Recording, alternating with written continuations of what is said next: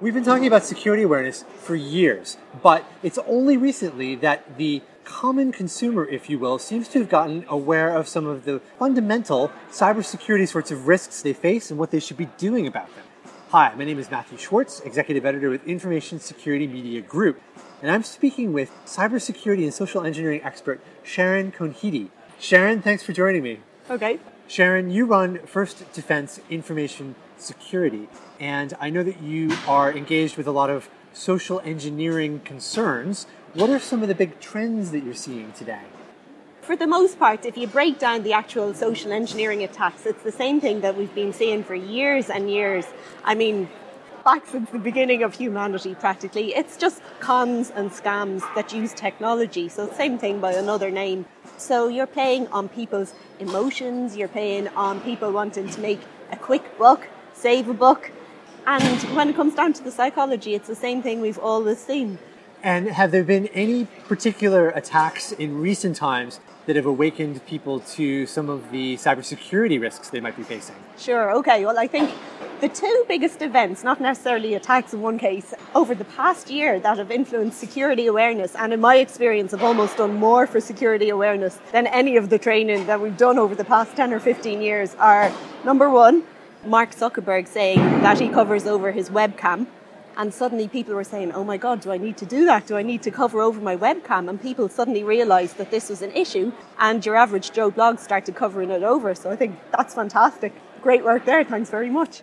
And number two was the Kim Kardashian robbery in Paris. And suddenly people realized if you post all this information on social media, it can be used against you. And this is what security experts have been saying for years now understand what data you have out there and how it can be used against you. And sure, not everyone is posting that they have million dollar diamond rings and taking photos of them and posting them on Facebook.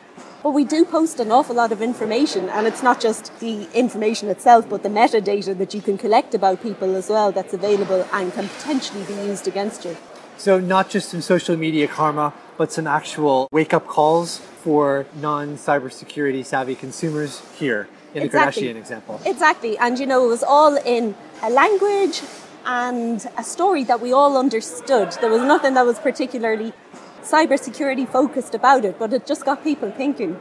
We have seen in the past warnings from police, for example, not to post on public Facebook pages, I'm about to go away on my yeah. two week holiday now, for example. But it doesn't sound like that's necessarily entered the global consciousness, if you will, when you see the sheer amount of personal information that is being posted. Now, does that extrapolate into enterprise environments, do you think?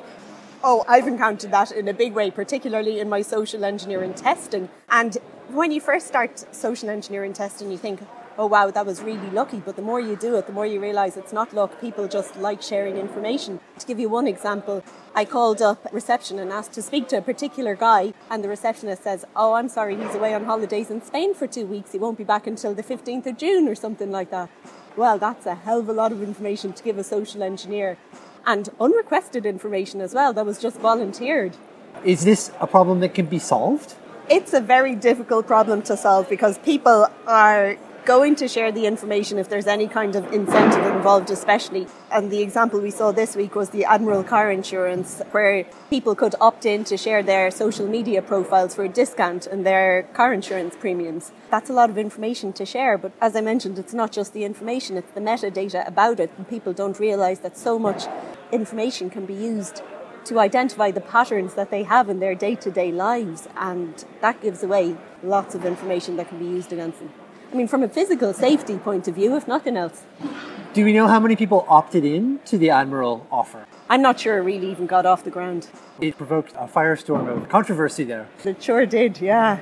And I think, you know, as we become more connected as well and we get more and more information that's collected about us, no matter where we go, every step of the way, we really have to consider the implications of all this data and what it means for us. It's tough when someone waves a 300 pound discount under your nose, though obviously. You might think, well, who cares if they know my name and where I last drank?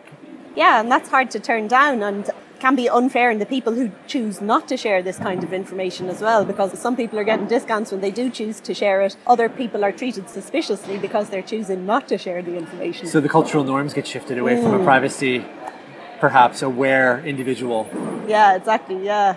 A startup company in London signed a deal to connect 10 billion items of clothing to the internet over the next three years. I mean, clothing can track so much information, right? It's not like a device you're leaving at home, your home thermostat that's restricted to your house. That's bad enough. It's restricted to your house. It's not even like your tom-tom in your car. It's restricted to your car. It's with you every, literally every step of the way. Huge surveillance potential Yeah, there. yeah. And who knows what else if someone is able to hack into the glue that connects it to the cloud or whatever system they come up with. Yeah, exactly. Yeah. Well, thank you very much, Sharon, for your time today. You're welcome. For ISMG, this is Matthew Schwartz. Thank you very much for joining us.